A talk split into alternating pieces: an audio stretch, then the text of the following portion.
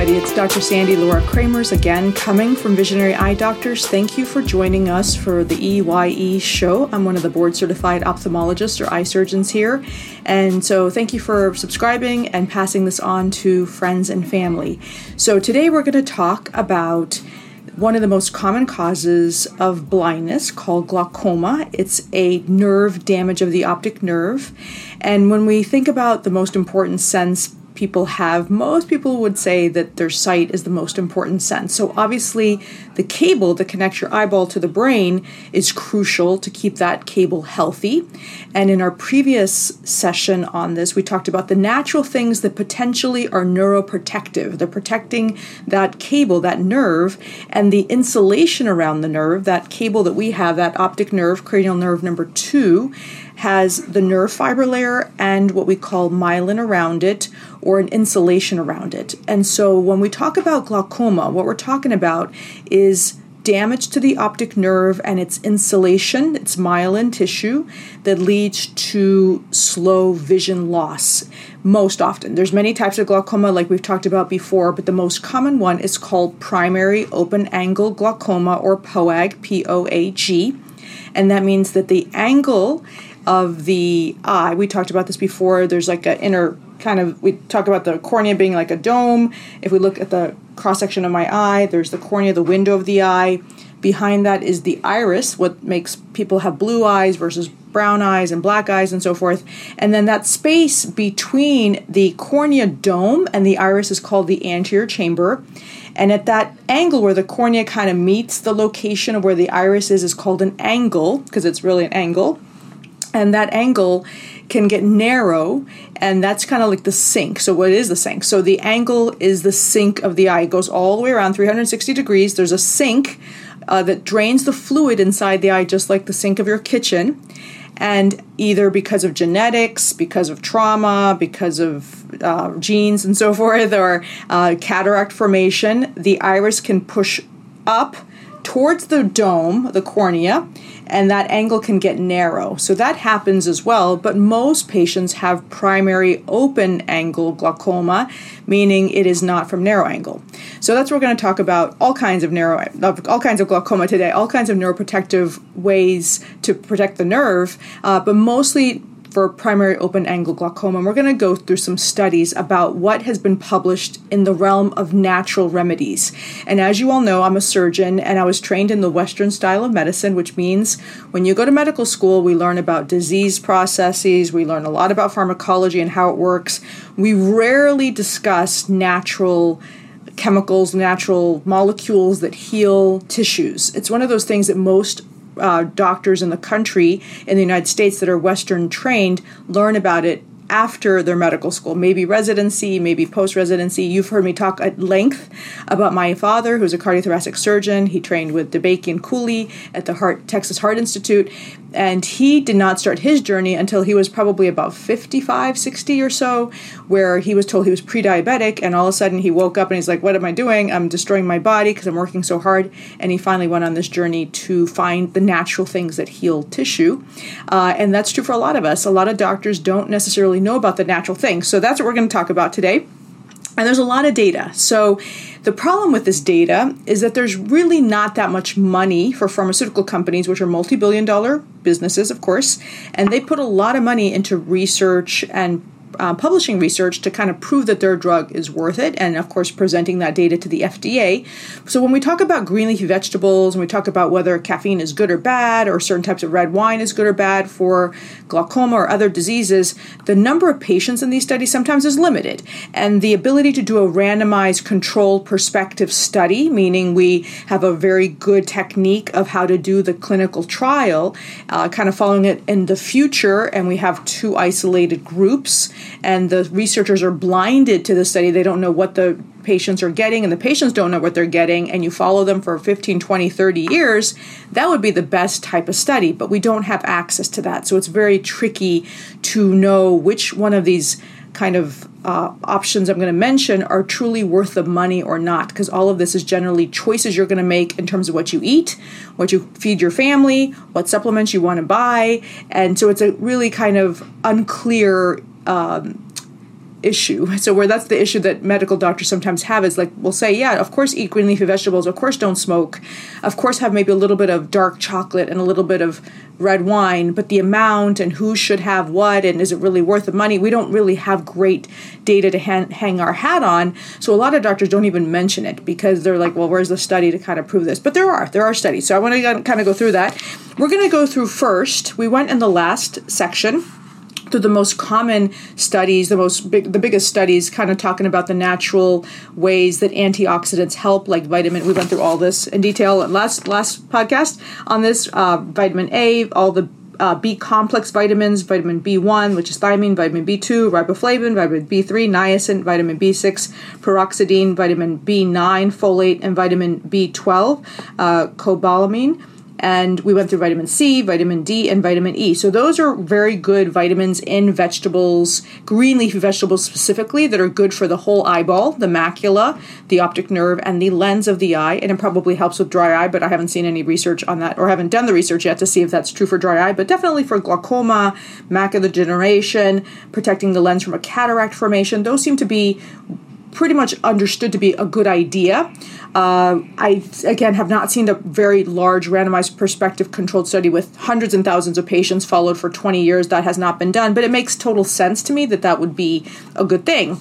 That, believe it or not, is actually controversial. So it's another kind of uh, issue with whether, you know, you, doctors think you should eat vegetables or not. I never thought this to be an issue, but as I mentioned in a previous podcast on food, there is a group of doctors that are really pushing a carnivore diet, which is purely meat as in no vegetables. And I still cannot understand that. I understand the point that you should eat protein, which is good for the whole body. And I understand that protein is very important as you get older because you start to have sarcopenia, which means the loss of muscle mass. Uh, and that's a big problem for older people. But in general, because the eye has very few muscles, we think the macula and the optic nerve don't have any muscular or uh, muscle um, tissue and the lens is not muscle tissue, I still think you need vegetables. So I'm not convinced that a, carn- a purely carnivorous diet is a good idea, although I know doctors and surgeons who are very smart who really believe that that's the case and they really don't eat vegetables. I'm not sure what to make of that still. Anyway, that'll be another podcast. So let's go through some of the more esoteric publications that have come out. For instance, on ginkgo biloba extract. So for years, people thought ginkgo biloba was good for your health, and a lot of data was kind of not really showing that. And there's only a couple of of of kind of uh, studies that that have shown the relationship between ginkgo biloba extract and glaucoma. So let me just go through some of the data so you can just look at it and, and, think of it. And so there are two key ones that have come out within the last 10 years or so. The first one was Lee, Dr. Lee, uh, his team in 2013. They used ginkgo biloba extract 80 milligrams twice a day. This was for normal tension glaucoma, which I'll go through in just a moment. It was 42 patients. They did a four year observation and eight year treatment retrospective study, and then it, and, and that was for 12.3 years. So it's called a cohort study, just a group of patients, and they showed deceleration or decrease in the visual field progression, in the mean deviation, pattern, standard deviation, and visual field index, but not the pressure decrease. So let me go through that a little bit and pack this into a little bit more uh, understandable pieces. So of the types of glaucoma that are present, we talked about most of the studies are on, on, primary open angle glaucoma, which is true. This one happens to be the first one I'm starting off, is on normal tension glaucoma, which means the pressure was never higher than 21 millimeters of mercury. And so that is something that is actually a vascular issue. So when you, we say somebody has normal tension glaucoma, and if you don't know what type of glaucoma you have, ask your doctor because you need to know. The primary open angle glaucoma tends to have a better prognosis because our medications our drops and our surgeries are very good at decreasing eye pressure. And that seems to be a physical compression of the optic nerve, like you're strangling the cable that connects your TV to the wall. You're trying to like push pressure. That pressure is bad for the optic nerve, especially in the eye. And so, primary open angle glaucoma, when you decrease the pressure, that seems to protect the optic nerve. When you have normal tension glaucoma, meaning the normal pressure glaucoma, the pressure was never higher than 21, our drops and our procedures don't work as well because they generally do a good job of decreasing pressure. And that can be done in multiple ways, whether you physically decrease the input of the pressure into the system, so the eyeball is a closed system, let's say, and you have a uh, producing a fluid producing mechanism in the eye behind the colored part of the eye called the iris. There's a part called the ciliary body and that's that produces the fluid that is goes into your eyeball. And where does that come out? Well it usually comes out through that angle and through episcleral vessels so kind of this drainage system around the eye so if we decrease the pressure, we can we generally do that by two ways. Number one is decreasing the production of fluid, and number two is increasing the output of fluid through this system of the eyeball if you have normal tension glaucoma, there is a big component of the blood supply to the optic nerve, and that's a little bit more tricky to control because our drops and our procedures don't really help with that. And that's controversial of what's going to help with that. That's where this comes in. Sometimes foods can improve circulation in your body, circulation around your optic nerve. So it makes sense to, of course, I think, eat green leafy vegetables because it does do that, the antioxidants. Ginkgo biloba is a possibility. It might help. So with normal tension glaucoma, this one paper of only 42 patients over 12.3 years, partly retrospective, pretty much showed that it may help decrease the visual field progression over 12 years. But again, it's a small study. Should you go out and buy a lot of ginkgo biloba? It really depends a little bit on how advanced your glaucoma is. Talk to your doctor. They're probably going to actually have, I shouldn't say that because they're probably going to have no idea. Um, but I would say it's not a bad idea. I actually kind of like ginkgo biloba. Do I buy it myself? No, I don't have glaucoma. But if I had glaucoma, would I take it? Well, let's, let's go through this. We're going to go through another study. So then there's another study with ginkgo biloba that was done in 2011. Uh, 80 milligrams also twice a day compared to placebo. These were both compared to placebo. This was 30 patients, again with normal tension glaucoma, four weeks, and it showed an increase in temporal peripapillary retinal flow, but not an improvement in optic cup area or nasal neurorim. So that was a randomized controlled trial. So that's better than the cohort study because it is randomized and it's controlled. There's a control. So the first one, I'm sorry, did not have a control, but it was only four weeks and it was only 30 patients. And so, well, is it worth it to take ginkgo biloba extract if you have normal tension glaucoma? Maybe, but again, it's not. I don't think it's a waste of money. I don't think it's going to harm you. I just don't know if it's really worth the money. And so, technically, what we need now is more kind of randomized controlled studies with even more patients to kind of see. But these are very expensive to do and hard to do. And I think that's the only one I could find. Uh, let me just double check here. Uh, since that was since my original one, that's the latest one. There is one more from 29. I'm sorry, 19. So there's 1999. That was 11 volunteers over two days, and it just showed it was a randomized controlled trial. I'm not sure even why they published this, but maybe I think it was one of the first of its kind for ginkgo biloba. It was 11 healthy volunteers, and ginkgo biloba did not help the eye pressure, but that was only over two days. I'm not sure why that was done. That was done.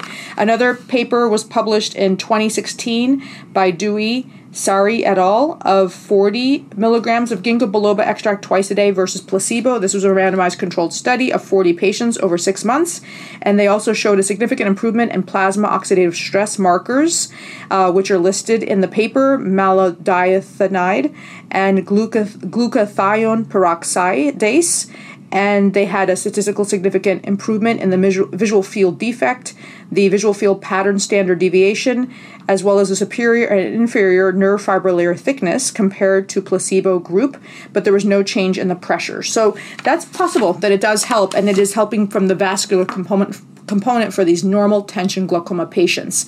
The parameters I'm talking about with the visual field are the ways we determine if someone's getting worse or not based on pattern standard deviation, mean deviation from normal. So we have a group of normal patients, a database, a huge database that's been done by different companies of normal nerves at certain ages. And the technologies we have in pretty much every eye doctor's uh, practice in terms of a visual field test, what's called an HRT test, Heidelberg Retinal, Heidelberg Retinal Tomography, HRT. Uh, there's different types of OCT, uh, optical coherence tomography. These are kind of slicing pictures of the optic nerve to determine the thickness of that insulation, like I mentioned. So when we do these studies, they're comparing it to kind of normal data. And so it seems that like it does help. With normal pressure glaucoma, the pressure is a issue because as I mentioned, it's very hard to decrease that pressure because you're technically already normal. So going from like say, you know, 15 to 14 might make a difference, but it doesn't necessarily is not statistically significant between a control arm and a case arm, the case where the patient's getting the ginkgo biloba. So if it says the pressure did not work, it doesn't mean too much to me in normal tension glaucoma patients. If there was a ginkgo biloba study with primary open angle glaucoma, I would pay more attention if the pressure did not drop because we do need it to drop in, in patients to get protective effect.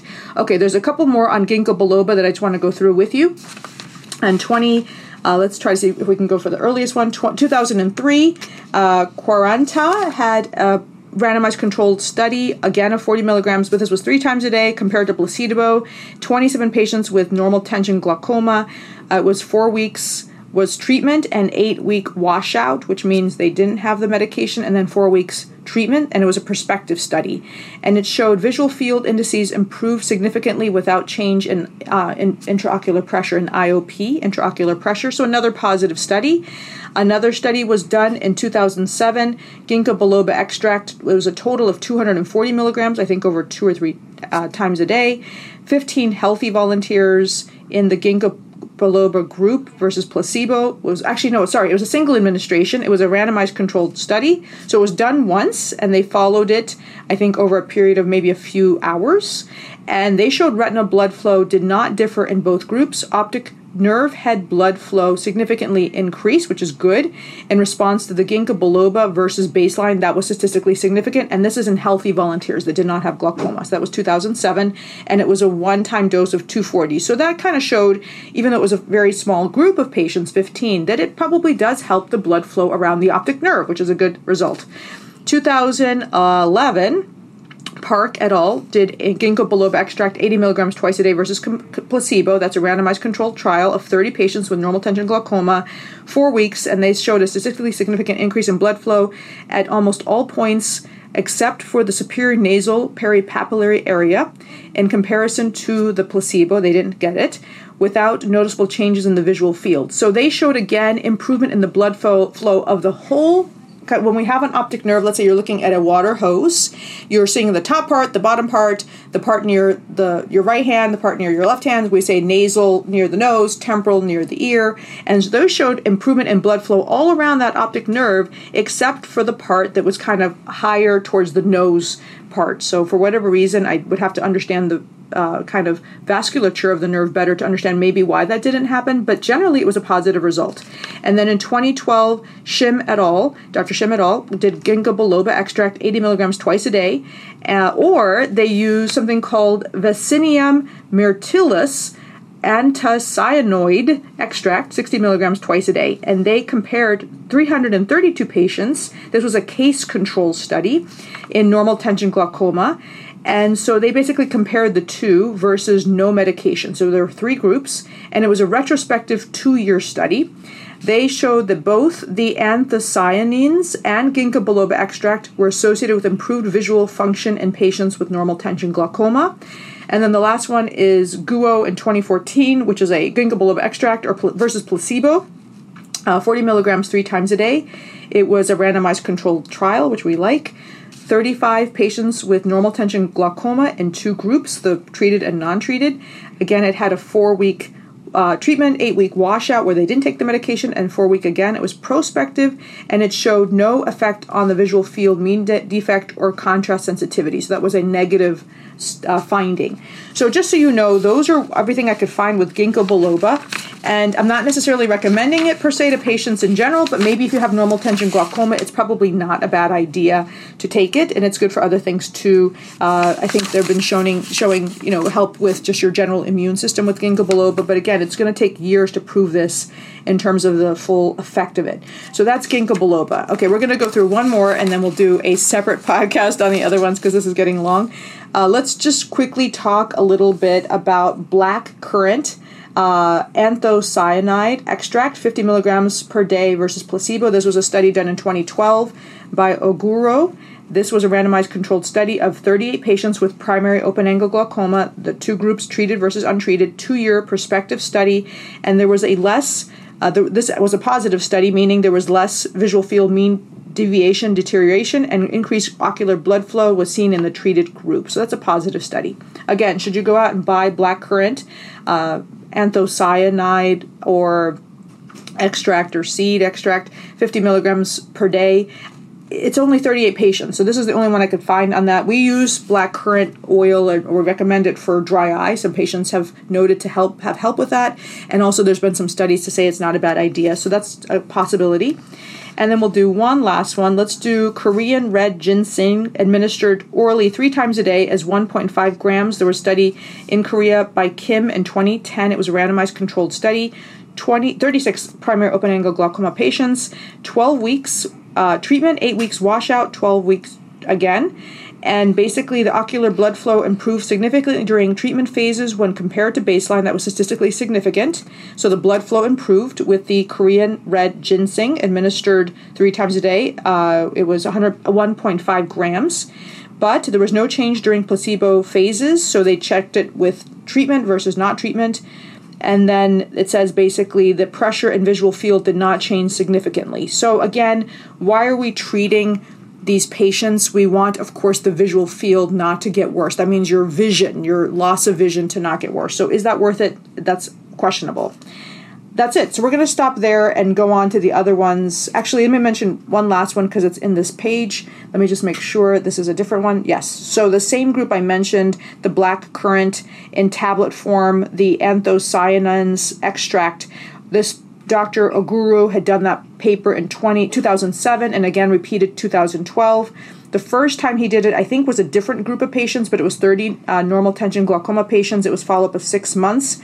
This was the original pilot uncontrolled study, and that's why he went on to the further uh, randomized controlled study. But just so you've heard it, ocular blood flow of the optic nerve head and its surrounding retina and plasma endothelin endothelin 1 um, significantly increased. It was statistically significant, but no changes in the pressure or visual field. So, again, if you're trying to improve the blood flow and hoping that will improve the visual field, that's a great potential option, but we still don't have proof that with at least black currant seed and Korean ginseng, it helps with the visual field long term. So just keep those in mind. We're going to go through a whole, bu- whole bunch more. Whole bunch more. Um, it's amazing how much studies have been done that I've never heard of because we don't generally look at the natural ways to help disease, which is wrong. We should do that, and we should do that more. Um, but anyway, thank you for everybody for tuning in. Please subscribe to our uh, YouTube channel and to our podcast. Please pass it on. Please continue to send your suggestions. And thank you to all the patients that come to see us daily at Visionary Eye Doctors. Mention the podcast, give us suggestions. I do take it seriously. I write them all down, and we're just going to plow through your questions on podcast. Thank you again for joining us. Have a good day.